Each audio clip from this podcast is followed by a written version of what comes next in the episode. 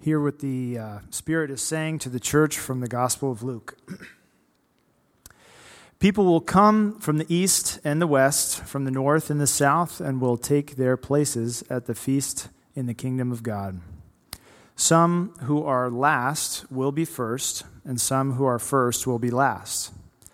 Just then, some Pharisees came to Jesus and said, You need to get out of town and fast. Herod is trying to kill you.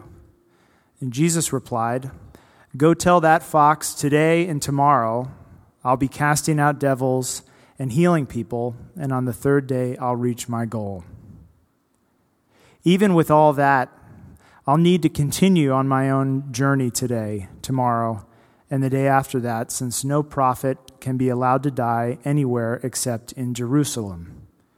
O Jerusalem, Jerusalem, you kill the prophets and stone those who are sent to you. How often have I wanted to gather your children together as a mother bird collects her babies under her wings, yet you refuse me.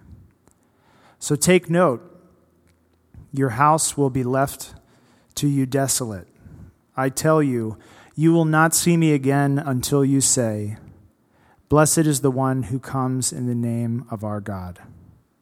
This is the word of the Lord. Andrew, you may be seated. Let's, let's pray together. Mother God, as you gather us under your wing, the same wing that floated over the waters of creation, the same wing that, that gathers, that loves, that protects, that imagines a reality we could never imagine. Gather us under your wing God. Because it is the place where we are home. It is the place where we are known. It is the place where our deepest desires are met in you. And so, Lord, we look to you. We look to your presence, toward your daily presence in our life and ask that we would journey with you today, tomorrow, and to the third day, the day of your final resurrection and restoration of all things. I pray that you would use the words of a broken man like me for your, for your glory. It's in your name we pray. Amen. Well, we've um, entered the season of Lent, this 40 day pilgrimage leading to Palm Sunday, to this Holy Week that we just talked about. And the season of Lent, I always find that this is like the hardest weekend for me, you know, because you're like giving up different things, um, maybe sugars or breads or different things, maybe, maybe beer, and then St. Patrick's Day shows up. But why do we give up these things if we do? Some of us are just, I don't even understand it or care about it anymore. I've never heard of that will. But the reason behind creating space to give up things in our life that take up space, whether that's our phones or foods or drinks or things like that, is so that we can create space in our own hearts and our soul to see the presence of God here and now. The abstaining from something is not to prove some piety or some religious moralism. The abstaining for something is so that we can maybe get behind some of the things that distract us in our lives and get to the deeper desire that is running under the ground of our life all the time. I have come to believe that every action or addiction or things in our life is coming from a place deep within us a desire, I would say, that we were created with or that we have that has gone unnamed or unmet. We each have these deep desires in us to be known, to be loved, to be seen. These deep desires in our very being that when they go unmet, unseen, untalked about, they have weird and strange ways of trying to be fulfilled. But some of the scariest work we can do in our life is to dig to the deep, vulnerable desires that we hold. Well, that's what Lent does. Tries to create space so that the questions and the stories of the desires that are in our heart and our soul begin to move to the surface. You see, the work of Christ always has this way of cutting to the heart of things.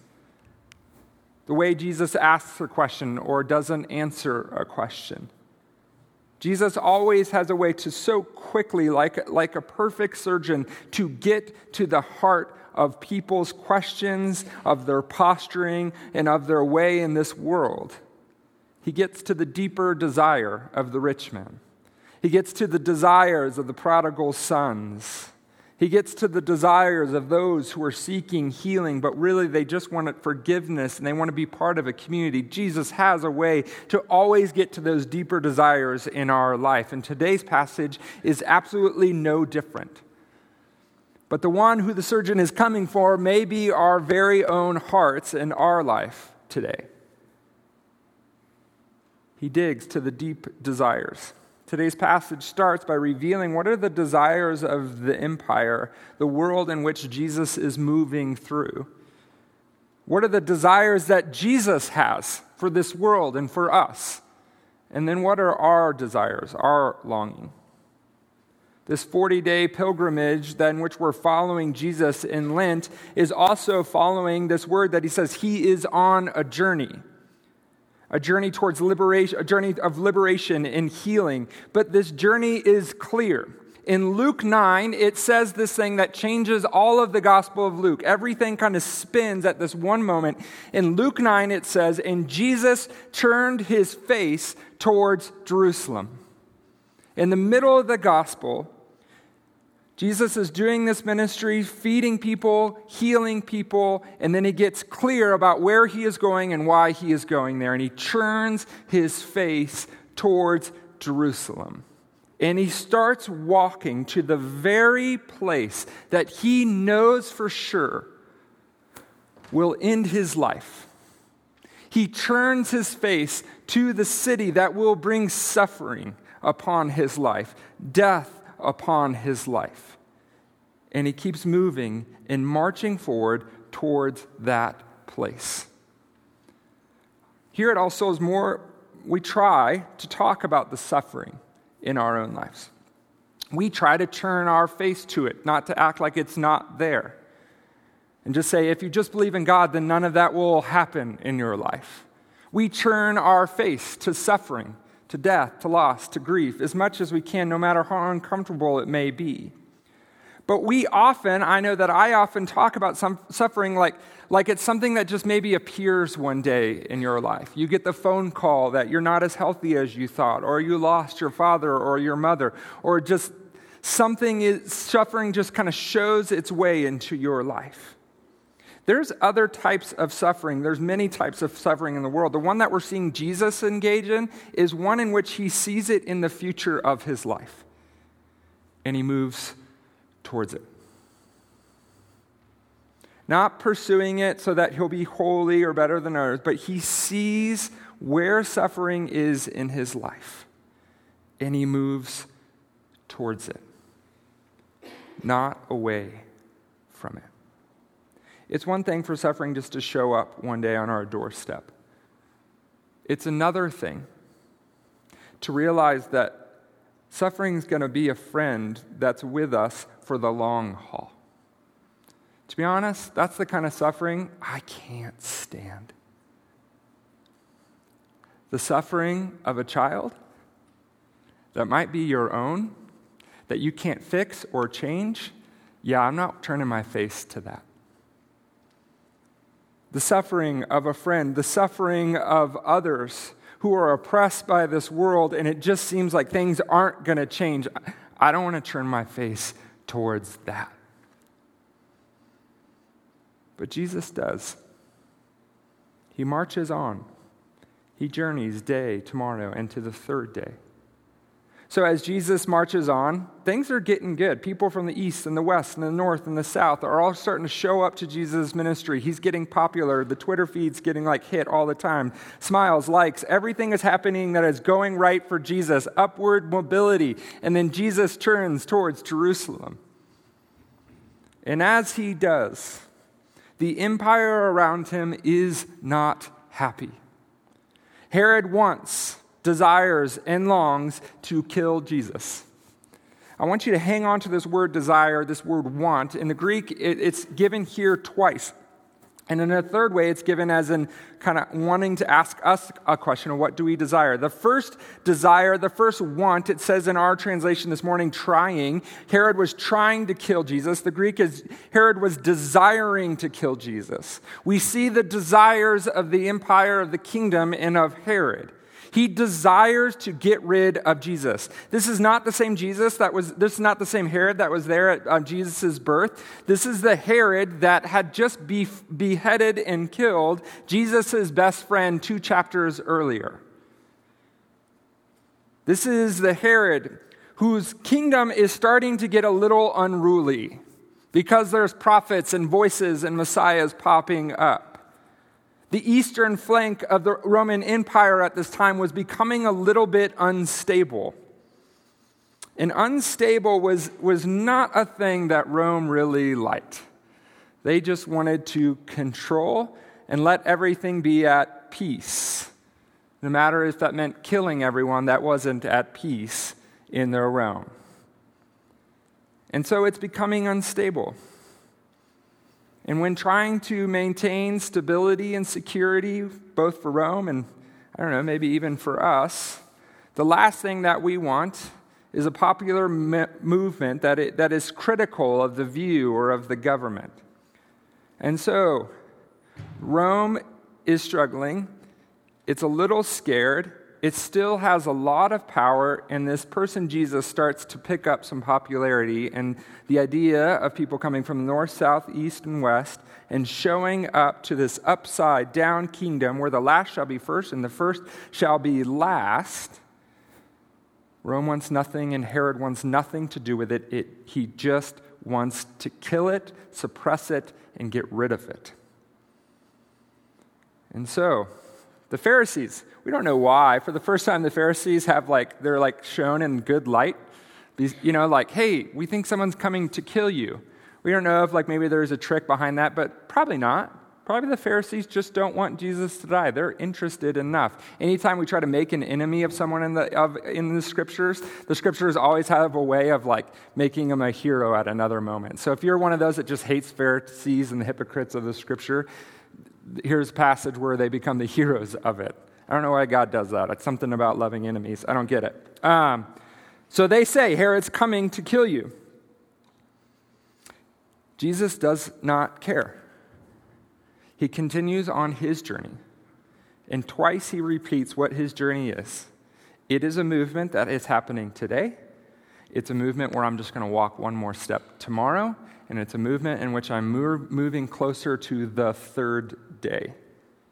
It is a movement of liberation of people from demons and diseases and oppression. It is a liberation uh, that I talked about, Jesus says, when I spoke first in the synagogue and said, The year of Jubilee. There is the captives will be set free, the blind will see, the oppressed will be given freedom. This is the movement, the journey that Jesus is taking step after step after step. And he's doing it in the very presence of this empire. and they want him dead. This is about Jesus' ongoing ministry of liberation. And it's, distri- it's demonstrating a presence of a different empire the empire of God, the kingdom of God. And that empire of God is one that is for life and not death, for liberation and not captivity. Herod was using the one most powerful possession that he had, and that was putting the fear of death in people. If you want to know what the power of the empire is, and its only power in our life here and now, it is a fear of death. A fear of death will make us buy anything we don't even need. a fear of death, a fear of not having enough in our life can control every step and decision we make. And if we think that we don't live in the midst of an empire that has a fear of death, we're just lying to ourselves. I was walking this week through the beautiful city of Chicago and just seeing it all around, all, all the different parts of this world that are so good, so beautiful, and so broken at the same time. And I just thought, I feel like we're, we're living in the empire. We talk about Rome like it was something back then, but we're living in the midst of it now. The gods are just a little bit different, or maybe they're a little bit more hidden. But the fear of death and its influence in our lives affects how many decisions and ways in which we live when we are living a life based on the scarcity instead of the abundance and the love and the freedom that is the empire and the kingdom and the love of God. I don't even like using the word kingdom or empire for God because it, it sounds like this thing that dominates and just takes over and conquers. That's not what the kingdom of God is. It's one in which the last shall be first and the first shall be last. It's one of love, liberation, and freedom. It's like a kingdom we have never seen before. And so Jesus marches on today, tomorrow, into the third day. It is a daily journey of healing and liberating himself and other people. I love that Jesus says, Hey, I know Herod's trying to kill me, but I'm just going to focus on today. And then tomorrow, I'm going to, focus on that day and the next day. He's not throwing out his big scheme of how he's going to take over Herod or how he's going to conquer death, but, but he's throwing it in there. I'm going to live in the present today with the people who are hurting and who need me today. I'm going to do the same thing tomorrow and take one more step until we get to the third day. The third day that he's talking about is this very clear idea of Jesus saying, You know where this whole journey is going day after day? It's going to the place of resurrection it's going to the place of hope. He said, That's the path I'm on, and no one's going to keep me from it.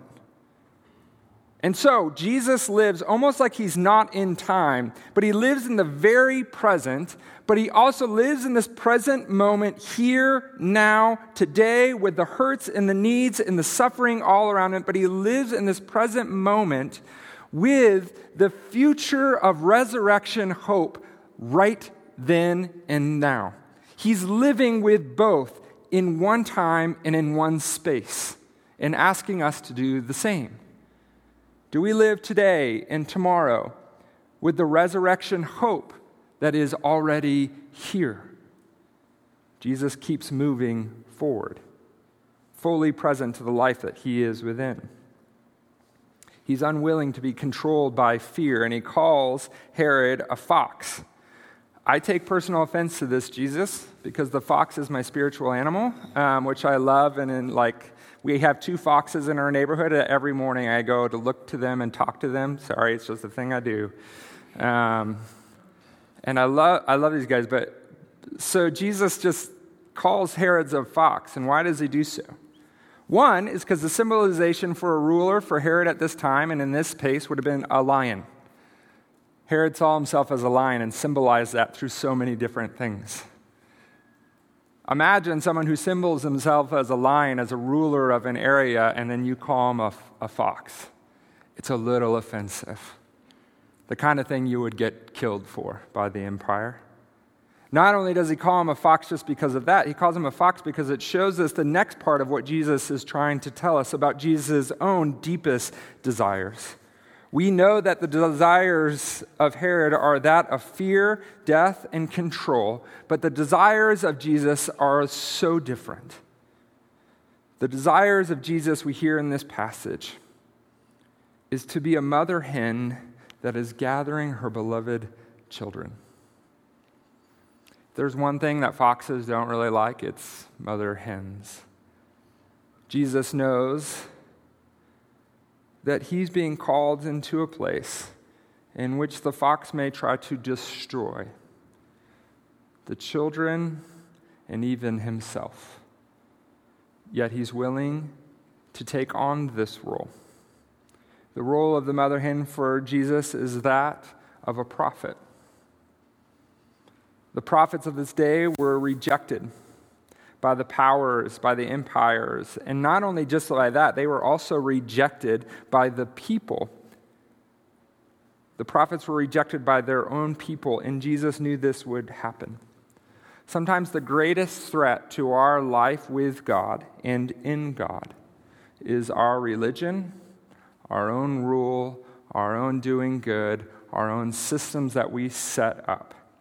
And when the voice of the prophet speaks against those, drawing us closer to the heart of God, we want to kill that voice. In the poem that John Burns read today by Mary Oliver, Maybe, it talks about um, this prophetic way in which Jesus is just living in the world. Right when you think you control him, you know him, and he's your personal Jesus that serves your needs, he goes ahead and blows everything up. The poem says, When something different crosses the threshold. What are those voices? What are those ways God is that something different that's crossing the threshold of your life? That's just not agreeing with you 100% of the time. So often we find a way to domesticate our prophets. Wendell Berry, on a reflection of this passage, said, Avoid the bad habit of domesticating the prophets of your choice, turning them into a cheerleader of your way of thinking and way of life. Remember, all the great prophets were courageous and outrageous folks who railed against the powers that be, challenged self satisfied piety, threatened the prevailing social order, and would find you falling short in so many significant ways. Oh, how we have domesticated the voice of Christ and of prophets in our life for our own agenda. The last place that Jesus' disciples wanted him to go was Jerusalem. It wasn't safe, it wasn't part of the plan, unless he was going to go in there with an army and take over. But Jesus rides in with a donkey and 12 fishermen. What role is this voice of God able to speak to so many of the things in our own life. And Jesus continues, and we see that Jesus' desire, the deepest part of his soul and his desire, is to comfort those, to bring them under his wing. But he desires to comfort those that even would reject him, betray him. This is who Jesus longs to bring under his wing like a mother hen longing to gather her children from the death of the fox, that is even willing to protect her beloved children when the schemes of the fox are sink, sinking its teeth into her very own flesh. She longs day after day to gather her children, even if it means the loss of her own life. Like a loving mother hen, Jesus desires to shield, to save her children from the powers of death.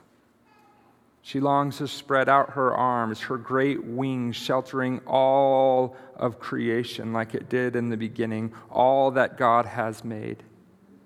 My friends, this merciful, maternal, outstretched posture that we hear Jesus longing for to gather those under his wings, keep that in mind as you move to a Good Friday when the outstretched arms of Jesus are crucified under the cross, longing to gather his beloved children under his wing. Not too long ago, my friend Keeley came and spoke on the idea and the, the, theo- the theological beauty of God as mother. And she wrote this, wrote this, she read this poem by Allison Woodward that says this.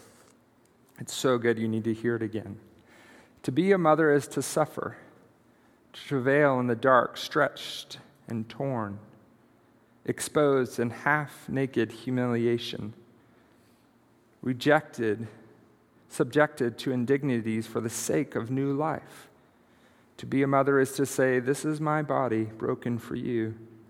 In the next instant, in response to the created primal hunger, this is my body, take and eat. Jesus, as he's moving towards Jerusalem, is thinking about you. thinking about gathering you and bringing you into the very kingdom, the realm, and to the life of God, away from the fear of death and into the third day, the resurrection. He ends the whole thing by talking about these are the words you will say Blessed is he who comes in the name of the Lord when I enter Jerusalem. Palm Sunday, Psalms 118. Blessed is he who comes in the name of the Lord as they're waving their palms and they're celebrating him. We have to ask the question, though why were they celebrating Jesus coming into Jerusalem? Because they, knew, he, they knew that the fox would get him, that the powers, the systems, and the empire of the day would end his life. They probably thought that he would be the next military ruler and give them freedom that way.